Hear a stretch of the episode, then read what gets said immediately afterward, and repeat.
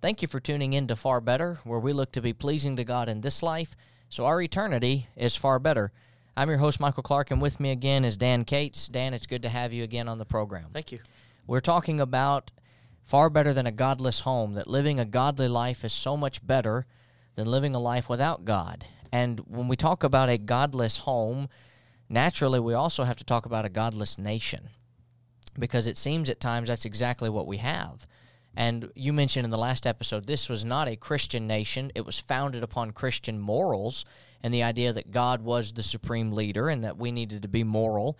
And over time, that morality has shifted to more of an immorality, doing what feels good, doing what's pleasurable to us.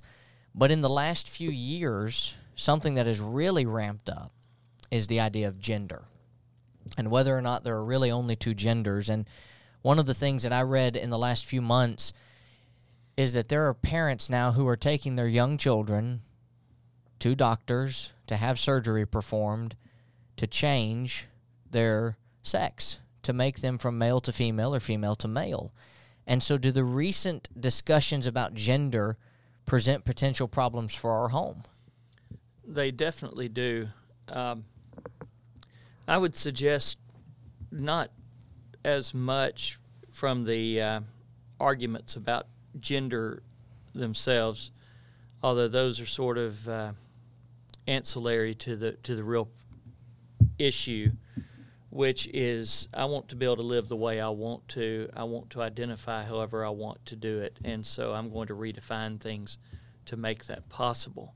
There, there's the real problem. The problem isn't um, simply thinking that there are more than two genders.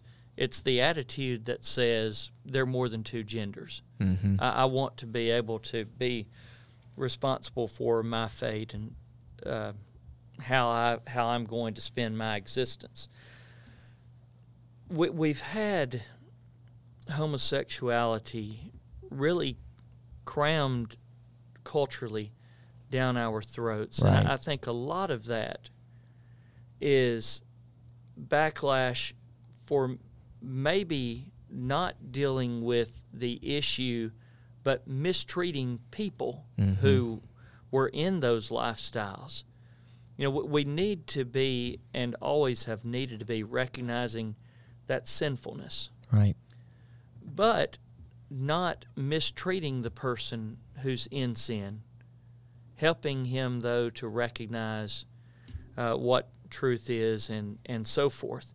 As far as the gender issues, uh, I teach English, among other things, and we understand that there's masculine, feminine, neuter. We understand there are pronouns which we use for male and female. And we've heard so much about now these intergender or non gender and so forth types of pronouns. I know that there are universities that literally have tried to produce new pronouns that can be used. If we were to simply go back to Scripture and recognize that in the beginning God created male and female. Right. And we were to follow Scripture and see the roles that each of those play and not pit them against each other as a competition, but see that each one of them has strengths and each one complements the others. Mm-hmm. Unfortunately, and I think a lot of it had to do with women's liberation. And, you know, that was really a response to mistreatment of women. Right. Unfortunately, it's become a competition. You know, even recently, uh, we've heard the United States women's soccer team upset that they're not getting paid the same amount as the men's soccer team and so forth. It's a competition, mm-hmm. is what it what it has become. If we go to Scripture, we see a book that helps one to appreciate what he is or what she is, not to depreciate what the other gender is. We are male, we are female, we have our own God given abilities, God given jobs. for man to toy with that begins to erode that foundation of the home. From this standpoint, we see the pressure of this world around us to ignore Scripture, to ignore those roles which God has really, through the years, celebrated. Right. So it's uh, hurting the home from the gender standpoint in attacking that foundation. But I would suggest the greater harm is in the uh, empowering of the homosexual and other movements like that. But I would suggest that that's not going to be the extent of it. If my alternative lifestyle is to be with another man, world can't say anything about it. What if my alternative lifestyle is to be with an animal? Right. What if my alternative lifestyle is to be with an underage child? Right. What if my alternative lifestyle is, and you know, we could list the different possibilities. And believe me, there are those out there who are saying if they can do that, then I can do what I want to right. do. Right. Why can't I? Is the is the idea. It, it, and especially since the code word today is love. Mm-hmm. But again, I would suggest that that idea of love is one which is wholly misrepresented. If we want to understand love, we go to 1 Corinthians 13. If we want to understand love, we go to the idea of setting affection on things above. If we want to understand love, we go to, if you love me, keep my commandments. Those are the basis of love, and that's what love ultimately is going to do. Love isn't going to first allow, then justify, and then legislate that which is ungodly. Right. So the attack on our home starts out as attacking that foundation of male female, so a basis of some of the uh, beautiful parts of Scripture, to actually closing the door on uh, anything which would seem to uh, inhibit Mm-hmm. man's expressing his every will. And eventually we get to a point where you study history and you look at nations that have fallen, and a lot of those nations fell shortly after homosexuality became acceptable by their society standards. And it's it's when sin is a reproach to any people, to any nation, in any way, shape, or form. When I look at history, we have the old adage those who do not learn from history are doomed to repeat it and there's nothing new under the sun. So what this country is going through, other countries went through. Now it might be different because we have different means and methods than they had back in the time of the Bible and even back in the time before internet and things of that nature. But in truth, homosexuality existed in the Old Testament. It existed in the New Testament. So this is not a new sin that somehow has been missed by people. This has been around for a long time. What the world has not done well is it has not learned from the mistakes of others. And with this conversation about gender, what is eventually going to become a problem, I fear, for our people is that your child will bring home their significant other and you won't genuinely know. Or when you meet someone out in the world, you won't genuinely know. If we let this continue to become as rampant as we've allowed homosexuality to become, or even as we've allowed abortion to become, if everybody decides that, and we say things like a child's not allowed to drive until they're 16. We say things like a child's not even allowed to drink alcohol, which of course you and I would be against, but we say they're not allowed to do that until they turn 21. Why? We deem their brain has not developed enough, that their body, that they're not mature enough to make those decisions. Yet we tell them at five years old they can change their gender. Yeah, they can choose. That doesn't make any sense. And that's the problem is what we do is we throw logic out when it pleases us. And we can't do that. And I guess that's the issue really with the gender problem that we have right now is I can call a duck a whale, but it does not make that duck a whale.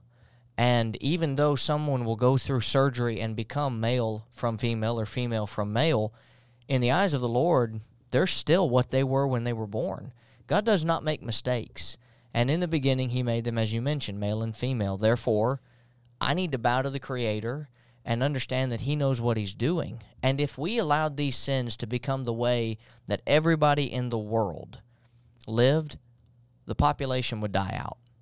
Because eventually there would be no more children being born, there would be no more ability to have children, and we would die. If homosexuality became the dominant way of having a relationship, the world would die. Well, Juvenal said, "Nature knows best; their desires have no um, no issue." Uh, in other words, yeah, they can't keep in again in Juvenal's words, they can't keep their marriages solvent by producing babies. And there there's a Roman who's not interested in Judeo-Christian ethics at all, and he recognized at the end of the first century AD that the same problem that we're ex- experiencing relatively into the 21st century AD, they were getting worse and worse and worse and worse. I would suggest we in many areas have passed where they were. Right. But it, yeah, there, it won't provide any physical issue. No.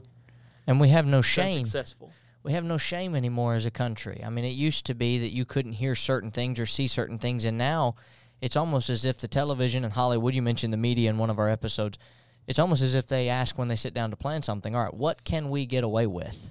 What can we put before them? And all the commercials have become over sexualized and things of that nature. And what it results to is people today in their homes watch television a lot more than anything else. And so when they see nothing but ungodliness, it seems like there's a lot of a lack of concern to even be a godly home. Do you notice that trend?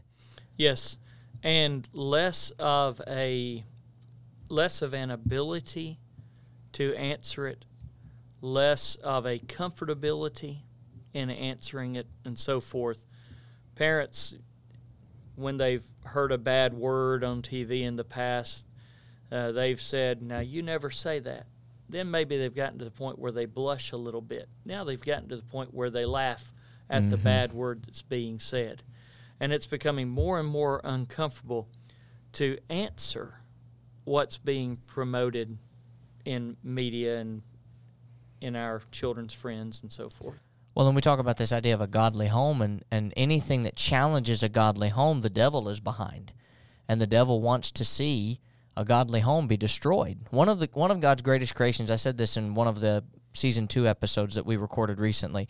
One of God's greatest creations outside of the church was the home and he made man an opportunity to have people that he could love and spend and it was a godly institution that was created and the devil's first attack on god that we see in scripture was on the home it was to destroy adam and eve and so one of the really bad teachings that has reared its ugly head over the years is that god hates women because you see that god has made the man the head of the house therefore the women must not have value to god but how can we help people realize that the husband being the head of the house doesn't mean the wife has no value? Well, first of all, we can go to Scripture. Uh, like you said, people ridicule Scripture because God is supposedly chauvinistic, chauvinistic and misogynistic and all of that stuff. I, I would suggest, and I've done some reading in ancient writings, that you will, with no other book even coming close, you will find in Scripture the preeminent elevation of women. Mm-hmm. Women are not only spoken of in Scripture, but many of the great personalities, that the heroines of, of Scripture, are there because God values women. People think, well, women are relegated. Well, women are, I don't know that relegated is the right word. I think that in any organization, there must be order. So the order of women is not that they are the ones in the front, doesn't detract from their importance in 1 Timothy 5:14, you see that women are told, uh, the younger women are told that you know if their husbands die or so forth, they need to marry, they need to bear children, guide the house. The word guide the house there is oiko despotes. Oiko, house. Despotes is where we get our word despot. Women are the house rulers. That's authority. Mm-hmm. That's power. Now, you can't have two rulers. You'd have the husband who's the head of the wife, Ephesians chapter 5, the wife who submits. Notice that doesn't say she's less, that says she's chosen to take that lesser role. She's not less. She has herself submitted, but look at what she's submitting to. She's submitting to a position of authority that she herself is going to have. She's submitting to become the house ruler. That's not an attack. That's a recognition that in an organization there needs to be order. Here's how God wants to do it. And the reason He says to do it goes back to the Garden of Eden. But even if He didn't give the reason, God has a reason. And He's not so flippant to do it just because he has some dislike of women. When we try to attack God like that, we are putting human mindsets into God. He thought he thinks far above that. And you know, I can't determine why God made the man the head of the house except for the fact that God is God and God has a reason for that. And I loved what you said about the submitting. You know, it's a lot easier to submit to someone that is a nice and someone who is agreeable and you can get along with than it is to have a dictator in the home. And so there's an importance put upon the husband too, which is what I have to do in my household is I need to govern my house in such a way that my wife is willing to submit to me. I don't need to be such an obstinate individual that she comes home and dreads having any conversation with me about what we need to do in the home. And God put the husband as the head of the house, but then he added it in Ephesians 5 as Christ is the head of the church. And what that really says is, husband, you be like Christ. And what would Christ do? Well, Christ was willing to die for the church. Christ was willing to do whatever it took to benefit the church, to please the Lord, and to help the church be established. So, what do I do for my family? I lead and I govern in such a way and sacrifice in such a way that when my wife needs to submit and has to submit to me, she's more than ready and willing to. And that's a responsibility on me. But the thing that the thing that I have to say about it, I guess, that makes the most sense as to what you said is God designed the puzzle and every piece of the puzzle is needed for the puzzle to be completed. And if a wife is going to thrive in the home, and if a family is going to thrive in, in that regard as a godly family, it has to be the way God set it up. And in fact, what I'm told is Adam was just as much of a horrible leader in Genesis 3 as Eve was a bad wife in the sense that Adam was standing right next to her. He was tempted also, and he could have stopped her. So the the entire mentality that God hates women, there is a blame put upon Adam there too. Adam, you should have stepped up and been a leader. But one of the things that I think is so quickly forgotten is, like you said, Scripture elevates women. Uh, the book of Ruth, the book of Esther. Esther alone is so pivotal because we studied that book through last year at Somerville and Esther alone, not doing what she did, could have potentially prevented the birth of Christ. Because had Esther not stepped in and done what she had done, the entire Jewish nation was going to be annihilated, absolutely wiped off the face of the earth. And Esther steps in, and Mordecai tells her, perhaps this is exactly the reason why you're in the position you're in to step in and stop this. And who is it that saves an entire nation? A woman. And so God does not hate women. God often has used women in a great and wonderful way. And so just because in one area of their life, like you mentioned too, she submits to the same amount of power she has, doesn't de elevate the value. It escalates the value in my mind that she has because it takes a special person to do that. You got something else you want to add? Yeah, I would suggest a few things. Number one, uh, one way to look at it is she's second in command. Right. That's how we sort of look at it in our home. Uh, but talking about those women, go to the judges and look at Deborah. She's telling Barak, Barak, get out there and do your job. Mm-hmm. And so that's a woman. And the one who ultimately ends the wins the day is Jael, another woman. Mm-hmm.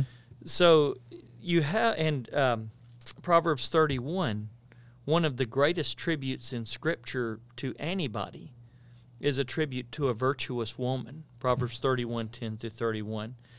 Uh, you would be hard pressed to find any book of antiquity that even mentions a woman in a position of authority, elevation, period, much Right. less builds one up the way that Scripture does. And that's exactly what I have to understand, and everyone has to understand.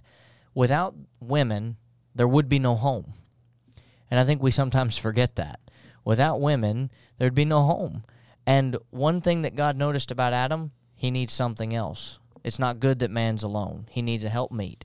And the very first thing God says he's going to create to help Adam is a woman. Second in command is a great way to look at it. And, you know, husbands that treat their wives as second in command and as a team, like you mentioned in the last episode, they saw a team in your household, is a family that will thrive and not just struggle to survive. Now, if there's anything that you could, and, you know, we're not looking for anything personal here or anything like that, but if there's anything you could change about the way that things worked in the past, was there anything that you might want to change at all about what you did growing up or even in, as a young husband and a young father? I think just having better uh, perspective, always being able to see the big picture and more than that, the eternal picture. It's easy for the difficulties of the day, it's easy for the room that's not clean, it's easy for the chore that's not done, it's easy for the argument at the dinner table to become what rules for the next week. Keep things in perspective. Have the big picture. Understand that our goal is not simply having some measure of forced unity today, it's of being together for an eternity. And that's exactly right because the people we have on earth now are the people we hope to spend eternity with. And if we don't do what God wants us to do, we won't. And what a shame it would be for our families to find spiritual, godly leaders elsewhere, make it to heaven, and we not make it because of our own lack of spirituality. As we close this particular episode out, I've got one final question for us to consider.